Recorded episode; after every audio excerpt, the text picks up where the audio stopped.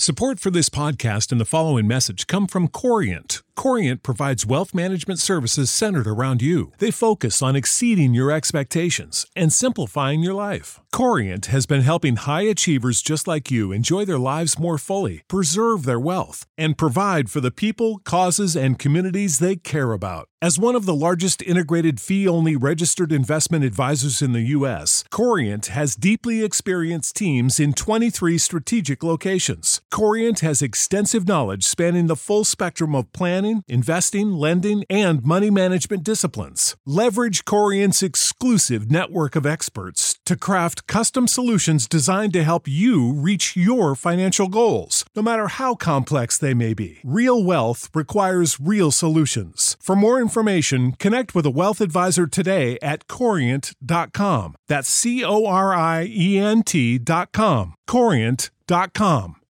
When you need mealtime inspiration, it's worth shopping Kroger, where you'll find over 30,000 mouthwatering choices that excite your inner foodie. And no matter what tasty choice you make, you'll enjoy our everyday low prices, plus extra ways to save, like digital coupons worth over $600 each week. You can also save up to $1 off per gallon at the pump with fuel points. More savings and more inspiring flavors make shopping Kroger worth it every time. Kroger, fresh for everyone. Fuel restrictions apply. Hey, what's going on, No Bad Dog Army? This is going to be a podcast with my No Bad Dog membership live team. Uh, so, if you guys don't know, the No Bad Dog membership is all of my stuff that you guys see on YouTube. It, all the full length stuff, the uncut, is crammed into this, as long as well as the community. And there's tons of perks. Anyway, I go live once a week and I answer everyone's questions specifically and uh, that's what this is. I hope you guys enjoy it. Um, I was ill for a couple days, so I didn't get to post, but we have a couple podcasts coming out this week, back to back to back for you guys, and we're also recording a video and audio podcast with Frank from uh, a raw food company. He's a military guy. I'm really military dog handler. Really excited to to dig into dog stuff with him as well. That's going to be out. So enjoy the podcast, you guys. Don't forget to uh, everything that we talk about in here. All the links are going to be below, but don't forget to leave us a review in the iTunes and Spotify review chart. We appreciate you guys. Enjoy the podcast. Hello, everybody. Welcome to the No Bad Dogs member live. So we're going to start off with uh, um, all the questions here. First one comes from no idea how to say this name, Chatillery. Chatillery. uh, it's actually not a question. Never mind. Melanie Stein. Hey, Tom, I have five dogs, and when people come over, it's mass chaos. They get very excited and jump on our guests. I have tried using the place command and have had some success, but as I soon as release them, they get super excited again, and it's back to square one. Can you give me some tips for working with them and being successful? A couple things, Melanie, is we have, I think, four or five podcasts specifically on this. Uh, we go over this every single week, but we'll do it again. Um, it there is no I'll give you tips for sure, but there is no exact this is how to do it. You have five dogs. So having a guest come in, I would always like if we were talking live right now, it would be a a pretty interesting conversation of what do you want your dog to do alternatively. So you have five dogs. That's one, two, three, four, five brains, heads, prey drive, excited, all in one place, and somebody comes into your house if all of your dogs were to just lay there and look up, um, chances are you'd be freaked out and you'd have the same question on the other end of the spectrum of why your dogs act dead when people come over. So, one of the things that I think is really helpful to people when we talk about their dogs getting overly stimulated. One of the questions we get about dogs playing with one another, uh, obviously, this question of, hey, we have people come over, my dogs are excited. And really, it's what do you want your dogs to do? Well, I don't want them jumping. I don't want them spinning. I don't want them barking. I don't want them whining. I don't want them to, to, to carry on to that person. Unless your obedience is at a, at a Yoda level, a level three, you are not going to be able to do any of those things. You have five dogs. To have five dogs, you have to have the most uh, obedience that you can have in order to live a less chaotic life, period. Um, so if your dogs are breaking off of the places and they're still excited, you have to ask yourself again, what do you want them to do? So they go to their place, They're excited that these people are coming in. You say, okay, be a dog. And then they go up and they be a dog times five to that one person. So you just have to have realistic goals and really look at um, what you want them to do. And that's honestly, and, and I know that um, I hope that it makes sense to you, but that's where a lot of dog owners, when I when I kind of reflect that question back to them, or my, I mirror that question back to them, they sit there and they think, and then they feel like, oh, duh, like yeah, it's not realistic for all five of my dogs to just slow motion. Hey, welcome to our home. How are things? Good to see you. That's not going to happen.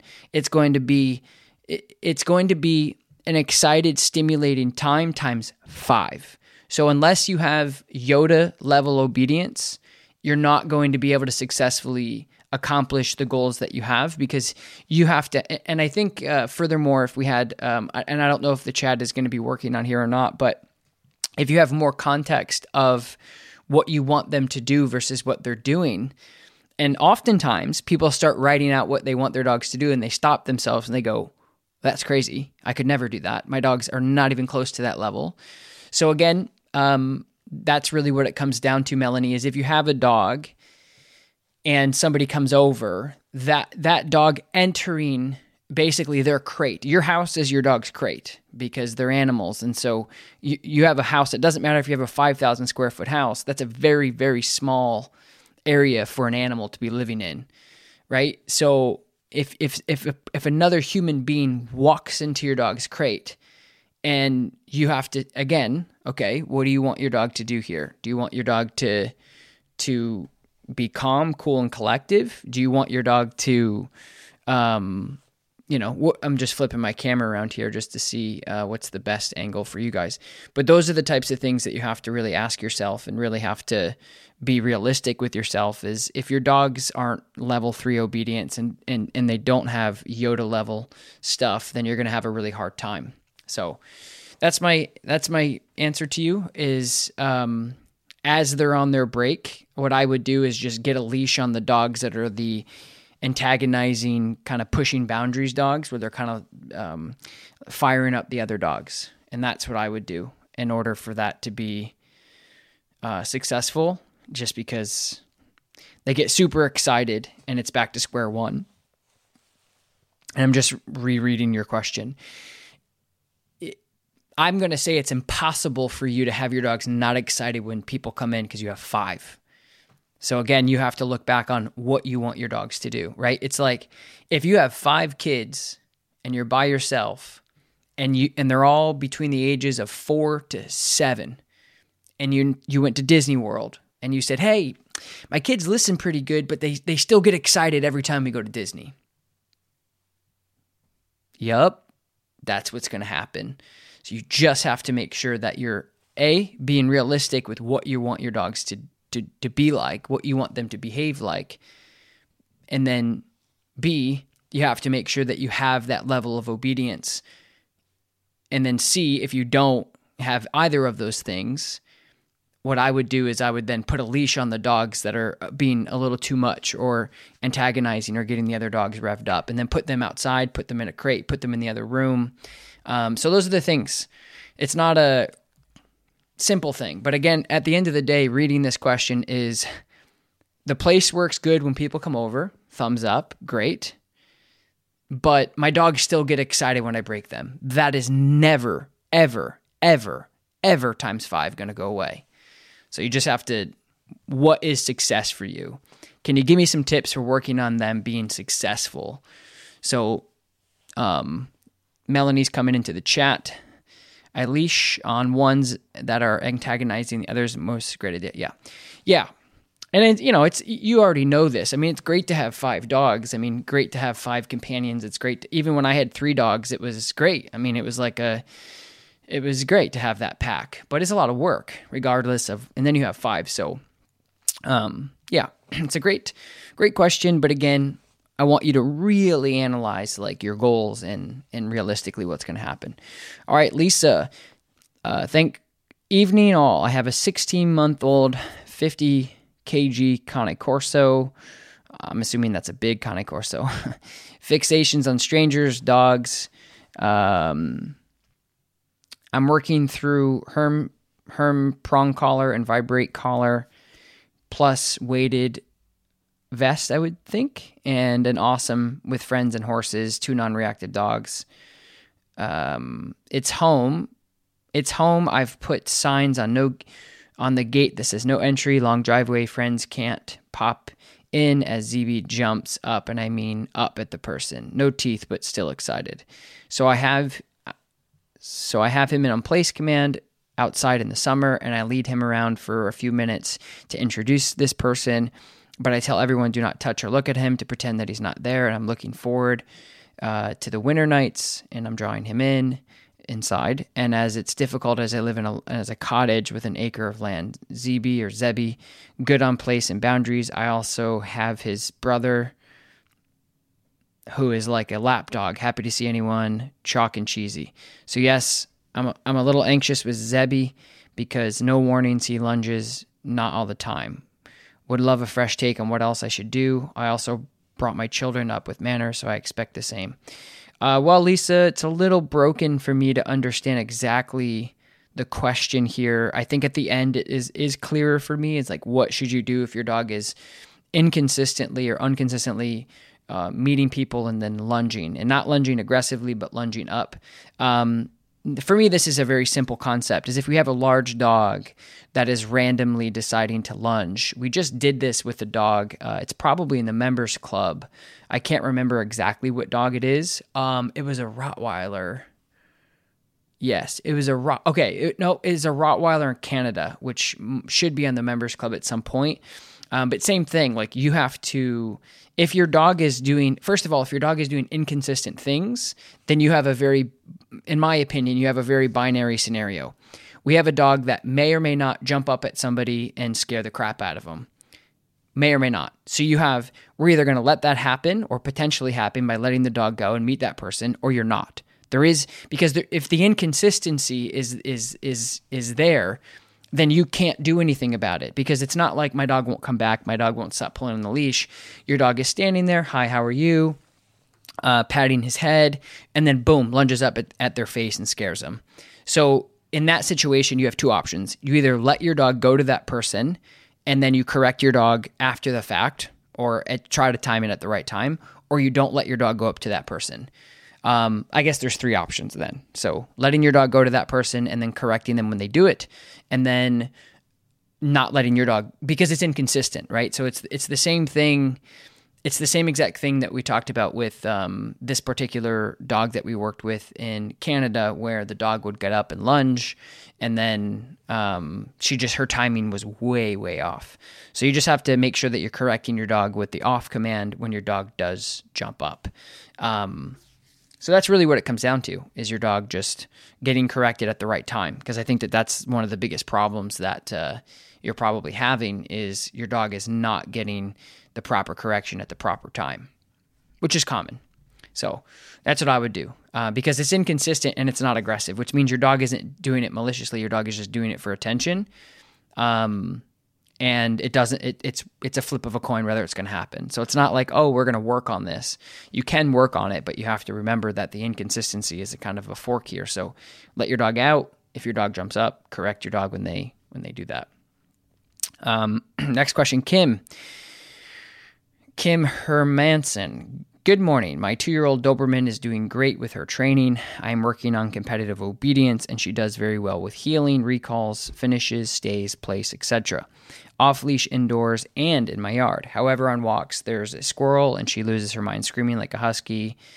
Um, there's no way of getting her attentions if she spots a squirrel. How do I deal with this? Well, I think first of all, it's it's it's natural and normal. So it's going to be the same thing that we talk about often here is just levels of obedience. So inside of your house, inside of your property is level one. As soon as you go outside, it's level two. So if your dog loses the obedience, or your dog completely or mostly disengages with you and forgets what they've learned, that means that you're blending between level one and level two, which means inside on your property property to outside with other dogs or other distractions, such as squirrels, is not done. You're not there yet. Um, so that that's important for you to understand that there's the le- the reason why your dog isn't doing well because you're sitting there going, and it's this is the same thing everyone has a hard time with all the time. My dog listens good inside. My dog listens good in my yard. My dog listens good when there's nothing going on. My dog listens good when there's toys or when there's treats involved. But the moment that you put in reality or you copy and paste to more distracting things, that's when things go out the window. So you just have to do a better job at blending, which just means your dog probably isn't prepared to go outside. Um, I also say, I would also say, um, and it's the same thing off leash. So, um, but I would also just say as well that your development when you're working on these things, um, she will lose her mind screaming like a husky and pulling like there's no tomorrow to get it. So if your dog is pulling you like there's no tomorrow, then you are not using your prong collar correctly. You are not using your heel correctly. So that's something that you'll have to work on. Uh, I have hundreds of videos on YouTube absolutely for free. And then, of course, in the members club, there's probably 40 hours of prong collar correction tutorials within all the context.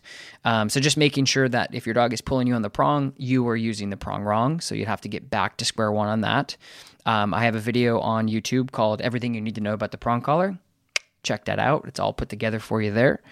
Um, she wears a prong while walking for this reason, but the prong has no effect. So, same thing. There's no way to get her attention. That's the same thing as the prong video. Um, I should work on obedience, and this won't happen. She's entered for an August trial, so her obedience is quite well. And as I mentioned, it's just squirrels. I'm afraid she'll never get over this. She'll never, no, no, no, nope, you're right. Don't be afraid of reality, Kim. Don't be afraid of it. Your dog is not ever going to not care about squirrels. That's silly. And I don't mean that in a, in a, in a mean way or anything like that. You're being too hard on yourself. Like you're thinking like, "Oh man, I really don't want my dog to care about squirrels." That's never going to happen. Ever. Your obedience can get better, but your dog caring about squirrels is always going to be there because your dog's a dog and have a prey drive. So make sure that you're working on your obedience just isn't good enough to be handling squirrels yet. And your timing of your corrections and your prong collar isn't good enough yet to be able to handle those distractions. That's it. Um, so, um, um, so she she is e next question on this is she's e-collar trained on a SportDOG uh, one through ten settings uh, two for recall tried using that on walks and worked her up to an eight didn't face her. It's like red zone with squirrels. She doesn't care about anything but hope you had advice. So um, should I be training in all commands and e-collar? Sure you can. Um, but I think you just have to get back down to the realities of uh, your training and your obedience with your dog because I think, excuse me, I think that that's the hardest thing that you're dealing with here is just your obedience isn't good enough to be handling these things. And when you go out, you're disabling your prong collar. Um, so, yep, I would get back down to square one. Kim, you have a lot of things to do, and I don't want to overwhelm you with everything. First thing you need to do is start blending your obedience a little bit better when you get outside. Um, that's going to be really helpful for you.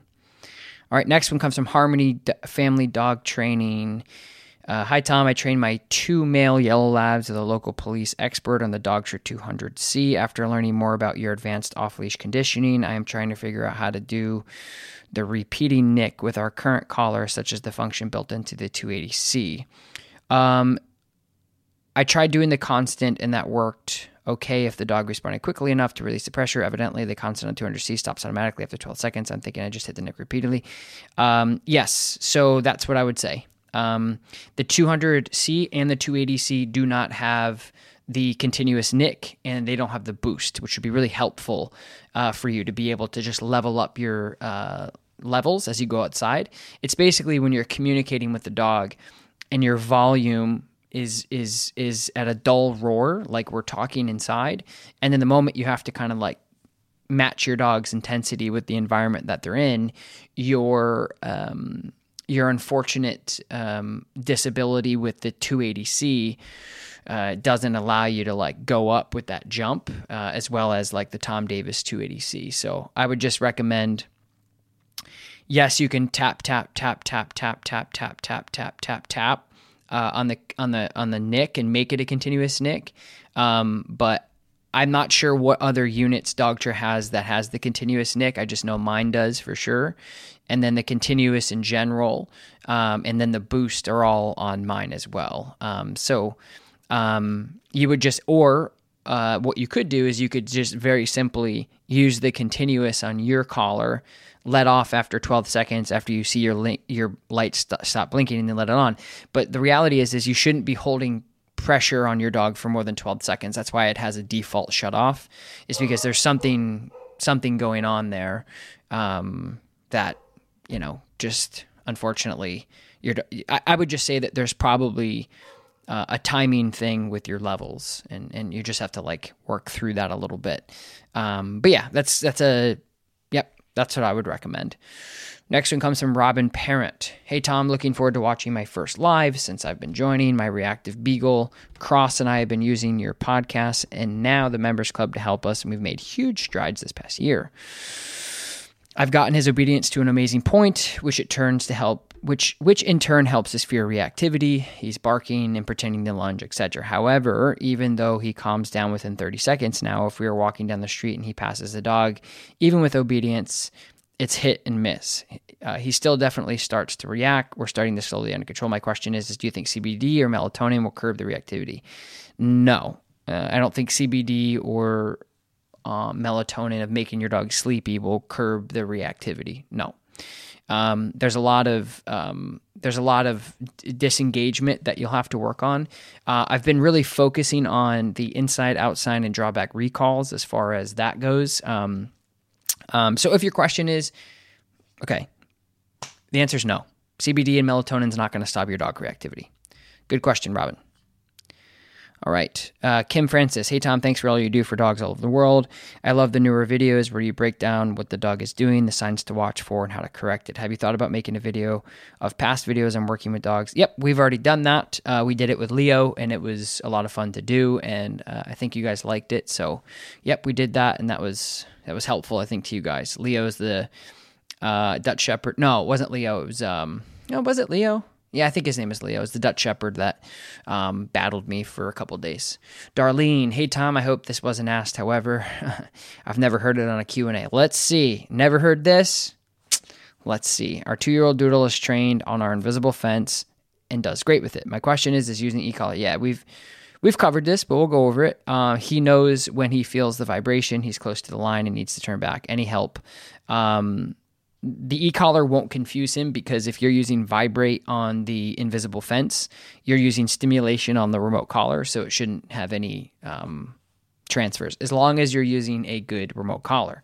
So if you're using uh, again like my unit, because I'm mentioning my unit because I have it for a reason. Um, that's my go-to. That's why I, I, can able to tell you guys I know exactly what that unit's going to do. I know exactly how it feels. I know exactly what levels they are because there's so many different units out there. And over the years, I'm like, man, it would be good to have my own unit that I can refer to. And that's so it just depends on what unit you get because there's a lot of units out there that uh, unfortunately have very mixed uh, levels and all that stuff. But um, yeah, the, if you're using the vibrate on the e-collar with the invisible fence, it's not going to be the same as um, as the e-collar conditioning that you've been doing. So um, they should be two different stimulations for the dog, um, so they shouldn't really transfer. Again, if you're using a good remote collar. Michaela, hey Tom, I exercise my two dogs every morning for a few hours before logging to work. They're both great on leash, but how do I achieve a contact focused competitive heel with both of them? I always have my Dutchie on the right my Malinois on the left. Uh, I can't. I can do this when they are separate, but not uh, when they are together. So I would just be working on. I would put. I would work on your focused heel. Well, two things. You can put both of them at a focused heel on one side. Obviously, one's going to have contact and the other one isn't. But what I would recommend, as long as they get along really well, is you can do a contact where the dog is touching you on the left and then your other dog is on your right. That's why it's so funny to not funny. It's it's it's interesting to see the amount of people that teach their dog left. Uh, like I taught Lakota left because originally when I taught her left, I wanted because I knew I would have other dogs in my life. Although I haven't had any other dogs in my life since her, but I I I just thought in my head that when I had her on my left, I, my next dog would have been on my right. So I would have been able to do that. I would have said, Lakota left, and then dog two, right, boom. And then they both would have been in that contact heel. So that's what I would do is I would just um, kind of restructure it that way. And then we have some questions that are here in the chat. Uh, and I appreciate you guys joining me today. Uh, every week we do this. Like I said, um, I apologize for yesterday's reschedule. Thank God it was a 24 hour thing because it was pretty brutal. Um, but we're back. Christy Bell, what's the best way to teach drop it? I can normally trade my dog to get him to let something out. I can play fetch or tug with him. He's very food motivated, but will have zero interest if his mind is on the ball or tug. Uh, so instead of doing a treat for trade, do a ball for trade.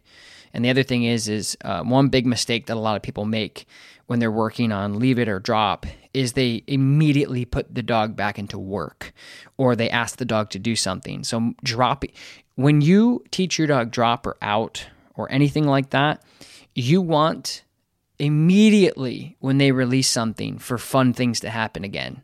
So if you if they have a ball in their mouth and you're and that's fun to them and they like that and you go hey drop it and they go okay fine and they spit it out and then you go okay now sit and now down and now stay and all this shit you're going to have a really hard time with your dog dropping stuff in the future because they know that that means that good thing that they have in their mouth at that time they're going to have to do five minutes of obedience to get back, which isn't a bad thing. But when your dog hasn't developed the skill or the behavior yet, it's going to be really troublesome. It's the same thing that people, when they teach recall, the dog owners make this mistake all of the time. When they teach recall, they're only doing it to remove their dog from the funnest thing that they're doing. They're off leash at the park, they're out on a hike, they're in the backyard, they're in the front yard, they're playing, they're having fun with another dog, and you say, Okay, come. Hey, Tom, my dog won't come to me. I would never come to you either if that was the case. Like, I know that we're leaving and I don't want to do this.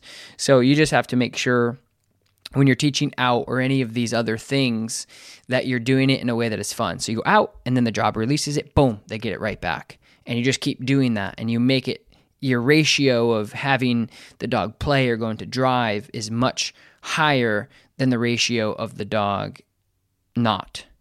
Um, okay. Carol, hey Tom, when I take my dog in the car and driving every time he sees another dog, she barks and goes crazy. What's the best way? Um, you got to correct your dog for doing this. So, um, yep, that's it. That's all I got on that. You got to correct your dog for for doing that barking. Grant, Ho Hobgood.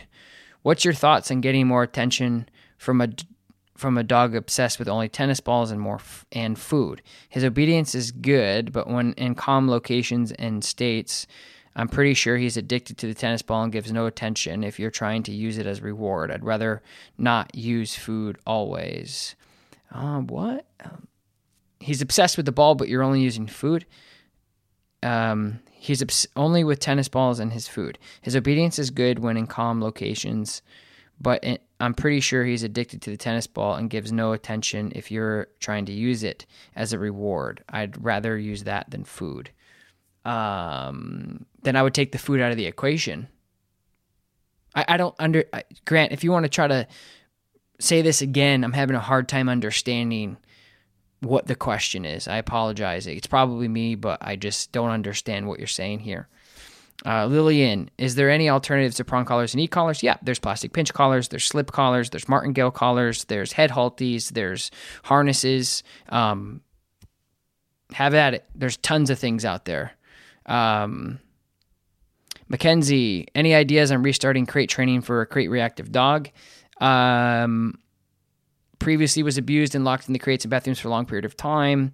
Um, I, what I would do is just open the crate up and feed him in there. So if you feed him twice a day, or wh- however your feeding schedule is, leave that crate door open. Do not shut the crate door until he's comfortable with it. That could be a week, it could be two months, it could be six months. But if a dog was abused and neglected, um, in a crate, it's trauma to them, and you can't. There's no tr- there's no training. There's just going back through and desensitizing what this thing is. So if the dog was abused and left in a crate for 6 years, you you have to spend a couple years desensitizing that back likely. So um, that's what I would do is make the crate a very fun space for him, a comfortable space for him, allow him the opportunity to go in there on his own terms without shutting the door. Uh, there's a lot of times where I tell my clients to take the door off. Don't don't even make it shuttable. Feed your dog in there. Um, tr- treat your dog in there. Do as much as you can to make that crate uh, a really uh, nice space for them. Uh, Christina, will you start a new channel for your family? Uh, I don't know yet. I'm not sure. Um, it's just a lot of work, so I have no idea. Uh, I'd like to add the ball as a reward as well, not just food. Uh, I'd like to get away from food. Yes, scared to overfeed an older dog. Um, yeah, so again, Grant, like I'd like to add the ball as a reward as well, not just food. So you can do that. Yeah, yes, you can do that. I would do that. Um, if there's anything else to that, let me know. But if you're asking if that's okay to do, yes, that's great. Um, Tom, can you give me more about correcting my dog? I'm driving, I can't stop. Um, so this is off leash training, Carol. So um, this comes up a lot when, and this goes for any dog owner out there. If you want off leash work, if you want off leash control, you yourself have to put in the off leash work. So um, there would be no dog trainers in the world, and you guys wouldn't be on this live right now if I just said, "Oh, Matt, abracadabra, do this." You, this is an advanced piece of training that you're trying to incorporate to make your life less stressful and to make your dog's life less stressful, or make it more convenient for you and your dog to go places in the car. So, if your dog is barking off leash, you have to audit and ask yourself, Carol how much off leash training have you successfully done with your dog? If the answer if the answer is 0 to little, then you cannot touch this, you can't work on this, you can't fix this, you can't overcome this. This is when you're there's a there's a significant difference between off leash training and on leash training for dogs. And anybody out there that's having any problems remotely with anything, you have to ask yourself is your dog on leash or off leash? Because that is the difference between training wheels and not, right? That's the difference between bumpers when you're bowling and not. Do you have something there that can keep your dog in between lines? Do you have something there on your dog that can help correct at the right time to tell your dog what they can and can't do? Yes, that's what the leash does. Now, let's say let's release that. Okay, what does your dog know off leash? And that's important for you to understand, Carol, and anybody else that's dealing with any type of this type of work. This has absolutely zero double goose egg to do with your dog barking off leash. This has to do with what is your off leash training like, period. Your dog barking in the car is just an external problem that you're dealing with that is going to be overcome and helped and modified and fixed by all off leash training. So that's like anything else that we talk about. It's not a quick little, oh, do this. And I know you're not expecting that, you're just looking for tips. But I don't want you to waste your time because your relationship with your dog, once they're off leash, I'm telling you guys, is entirely different than when your dog is tethered to you and you can give them communication at any time. The moment you go click and your dog goes away from you 20 feet, 10 feet, 5 feet, 2 feet, and you have no ability to hold them accountable, you have no ability to communicate with them, you have no ability to control them, this is more of an off leash thing than anything else. So I, I could give you more information about how to correct your dog in the car, but you should really be focusing more on your off leash work. Because me giving you a simple way to correct your dog when they're you have to be creative carol. I understand as you're driving i kind of set you up for this because i knew that this was going to come in a good way in a positive way in a nurturing way. I want you to understand that i i understand that when you're driving your dog is barking in the back seat but you have to think okay, how do I stop my dog from doing something when I when I am not attached to them to the leash? But this one thing of barking in the car isn't the answer. It's learning how to communicate with your dog off leash. You have to do off leash training in order to get off leash results, period. And then that way, everything else that you do off leash will make more sense. So you should be focused on a more advanced off leash training than anything else. Because likely the dog barking is you know a handful of things but you have to just again be mindful of like what's your control like off leash it's probably not good and that's why your dog is getting away with these things. Focus more on your off leash work carol instead of trying to fix this one problem because if you focus on the off leash everything else will be better santos is it appropriate to lure the puppy into a heel with a toy if she grabs it onto the toy as you do it um, is it appropriate? Yes, but is it helpful? Probably not because it's taking away from the capturing of the dog in the position, right? So you just have to make sure that the dog is getting paid, just like with food training. The dog is getting paid after they've done the completion of the task or the behavior we're trying to teach. So if you have a dog that you're trying to g- get into a heel with a toy and you're like, hey, follow this around but they grab it halfway through the follow and the lure and you basically just drag them into position you're not going to that's not going to be sustainable and they're not going to learn from that. So you just have to make sure that the dog is getting that payment after the fact not during the process. They're getting paid after they do it. It's a good question uh, Michaela, are you interested in getting another dog in the future? If yes, what breeds do you have in mind and why? Oh, it's a good question. Yes, the answer is yes. Um, yes, it's uh, you know I've mentioned this before. I've had my whole life I've had dogs. I've always had responsibilities with dogs. My whole life. That's why I got into dogs. That's why I'm good with dogs. That's why I you know some people think about like whatever you guys do in life, whether you're a dentist, you're uh, an accountant, you're a doctor, you're whatever. Think about what you do in life and you think like, okay, how long have you been doing this, and how when did you get into it? I've been communicating and, and rolling around and playing with dogs my entire life. And I started taking it very seriously when I was in my teens as a professional, um, my late teens, but still. Um, so my point is, is I've had dogs my whole life. I've never not had a dog ever in my life. I'm 34 years old and I've never not had a dog that I'm responsible for. Uh, so not having more than one dog is a is a change for me. Um, you know, and I think things happen for you, not to you. So when my other two dogs passed away, it's inevitable and it was sad. But Thompson was 12, Lolo was 18, and then we had our first son. And so everything kind of like leveled out as far as chaos and control and responsibilities. And so right now we're kind of enjoying the idea of having a working dog because I can give her to anybody and she's happy. You know, if I leave for a month, she could care less. She doesn't care at all as long as she's got a ball and somebody to throw it. Um, so that's really nice because I know our next dog will likely be a pet for my son Banks and my wife because Lakota just doesn't like doing dog stuff. You bring her for a walk and she's like, yeah, whatever. Just bring me back so we can play. So um, my friend Forrest Mickey has. Um, has a Malinois line from his dog Elzer, um, who had recently passed away, but he's got like this French um, Malinois genetic line that he has frozen and everything, and it's a dog I'm really interested in. Uh, super tall, gigantic Malinois just really fun to work with. I like that. Um, the reality is, is we'll probably end up adopting a dog, and or we'll get like a lab puppy.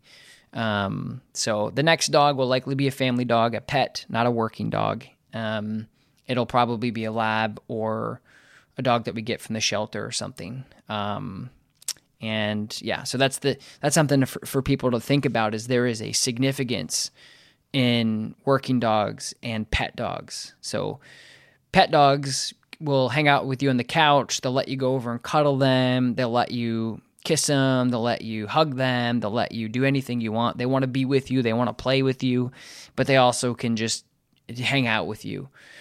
Lakota is not like that. She wants nothing to do with affection. She wants nothing to do with being pet. She wants nothing to do with laying down. Like every morning, I used to when my when my pet my pet dogs were alive, Lakota and, and Thompson. In the morning, I go down and I kiss their face and I just lay with them, and it was just like this thing if the moment you put one knee on the ground and Lakota's laying down and sleeping, she's right up. She's like, "Let's go, let's do it right now." I can't get her to do anything. So, and then same thing. Like if we brought her on vacation, she's she's pissed. She's like, "I don't want to be at this beach. I just just bring me back home. So she's been staying at um, uh, my in-laws, Terrence Taylor's parents, because they live right down the road, and they have a huge fenced-in backyard with two other dogs that she runs with. And so, on days that we're super busy, we just bring her over there, and when we travel, she goes over there. And so, anyway, um, yeah, that's what we're thinking. Uh, like I said, I'd like to get a pet for Banks to kind of grow up with, to have a dog to grow up with, because Lakota just wants nothing to do with anybody unless they have a ball, and it's not. It's just she's a working dog. It's just how she is, and that's that's fine. Um, Ricardo, hey Tom, you're the man. My cockapoo with ADHD, Rocket. He is a great and good with obedience. He likes to run and at the delivery man. He tries to nip him at my ankle, but then one minute later he's cool with him. What do you think I can try? Nothing. There's nothing you can try. Somebody comes into your property, um, your dog runs up, checks their ID, tries to tag him a couple times. Uh, your recall and your obedience should over overcome that. So don't do, don't let your dog go up and do that. Um, your dog's just picking on people because they they can get away with it because you're not doing anything about it. So you know if if like if if I go to my front door and the mailman or woman is there and I just opened it and this happened the other day my dog just runs out because she just wants to go play um, and then I just said nope left and I put her back inside so your obedience should overcome that. So you shouldn't be worrying. And, and again, this goes for any dog owners out there. This is this is really big micros and macros. You shouldn't be same thing we are talking about with Carol with the off leash work is you shouldn't be worrying about my dog nips somebody in the pants and then one minute later he's cool with him. Has zero to do with that. The reason why your dog is doing it is because your dog's taking advantage of you because you don't have that control. So somebody comes into your yard, Amazon, mailman, neighbor, your dog knows they can do whatever they want. That's why they're making bad decisions and you can't control it. So it's not what do you think I can try? It's about having control. You say, okay, you want to make bad decisions and go nip somebody? Nope, come, stay. That's it. And if you, and the same thing with Carol, if you don't have that control, your dog shouldn't be in those situations, right? It's the same thing I was talking about with Carol with the off leash barking.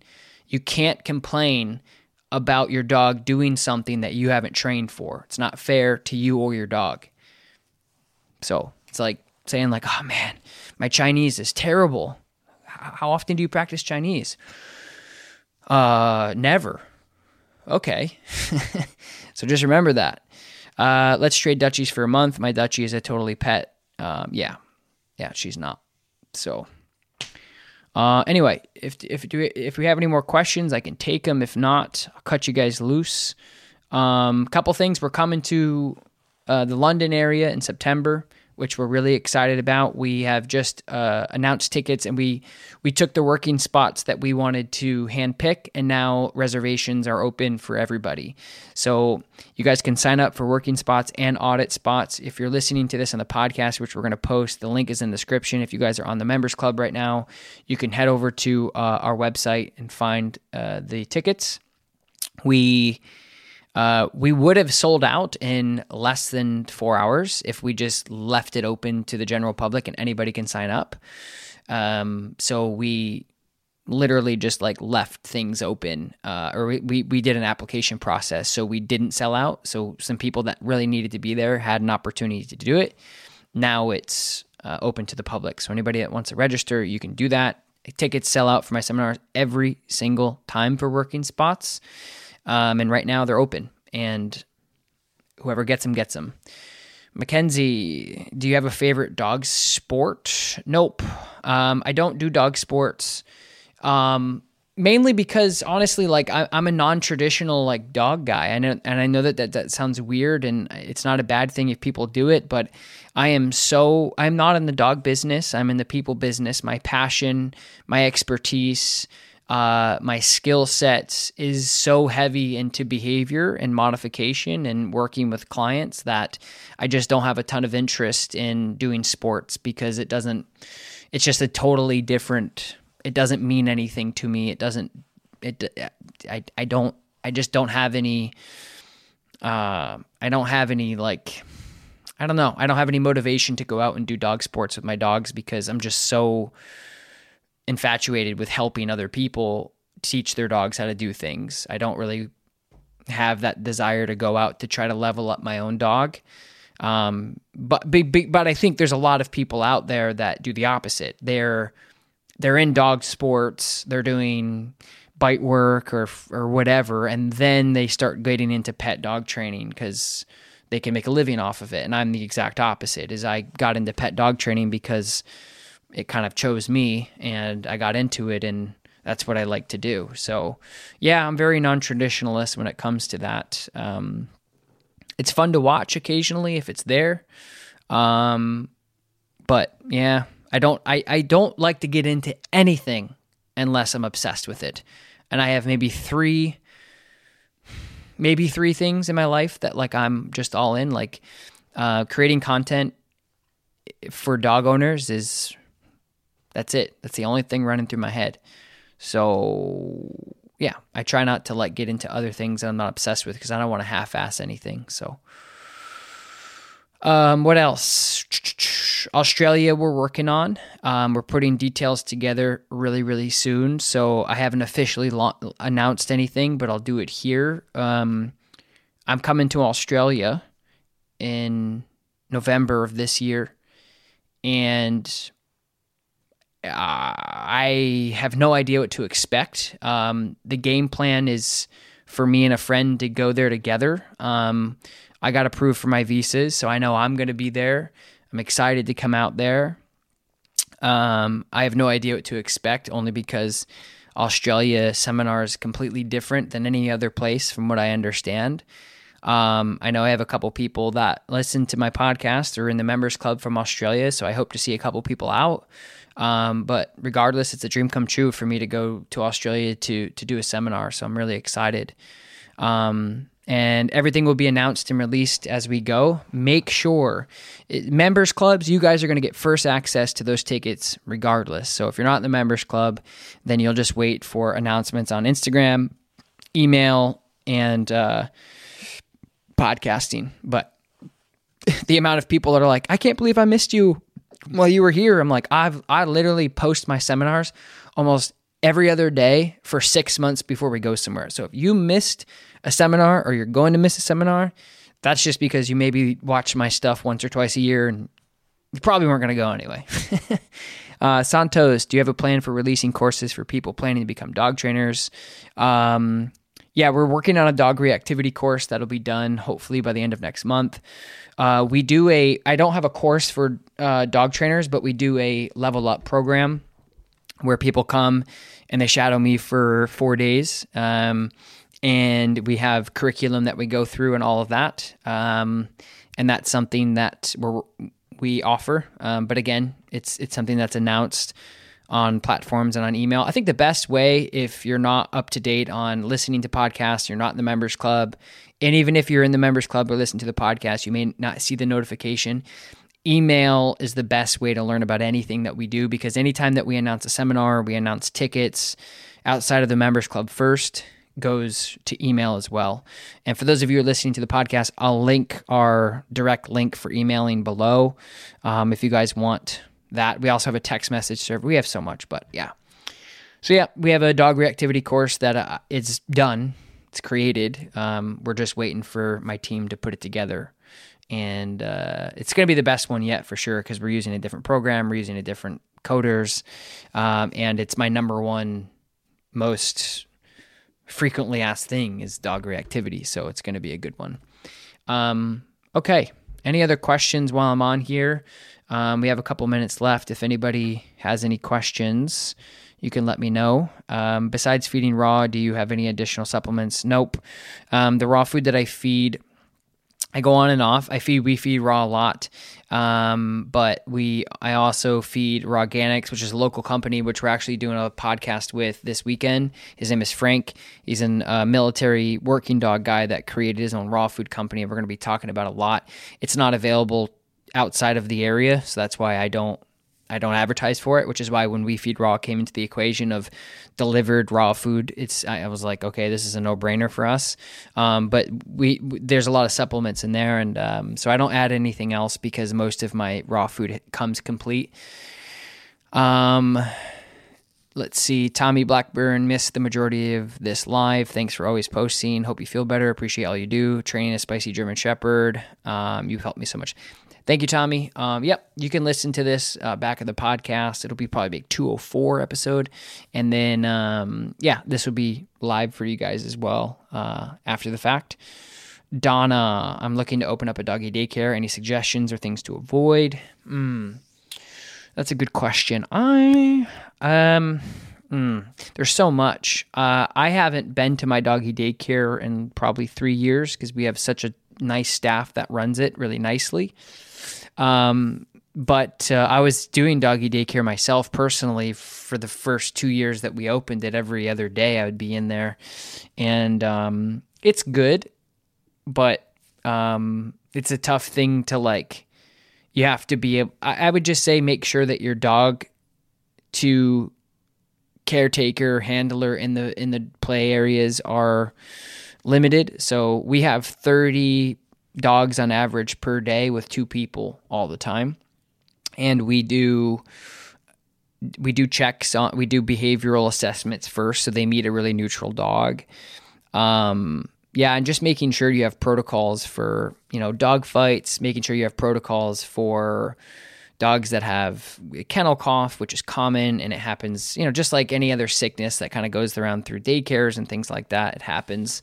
So make sure you have all your protocols for a sick dog, diarrhea, um, looking for heat exhaustion, training your staff in CPR and first aid, and just try to build it slow. What I see a lot of people do is because they think, like, oh, I can charge $40 per dog and I live in an area that people will pay for this. So that's 40 times 40 or 40 times 60, depending on what you want to do or more.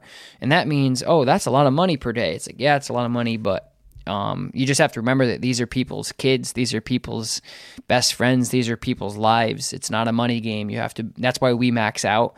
We have the biggest outdoor daycare area in I don't I don't even know in a in, in a huge thing. And we are we have a wait list for our daycare and we have for years. And it's because we're not interested in making I know that this sounds weird but we're not we're a dog training company. Our daycare is just it, in the beginning it just helped us pay our bills because uh, my dog training wasn't busy enough. And now it's obviously changed. And so um, just make sure that you're doing it for the right reasons and make sure that you're safe and make sure because that's you know we see doggy daycare shut down um, because you know there's there's just uh, terrible management. We see we see we see dog lovers open up doggy daycares and they're not professionals, so they're not they're they're not in it for the right reasons. They're not being realistic.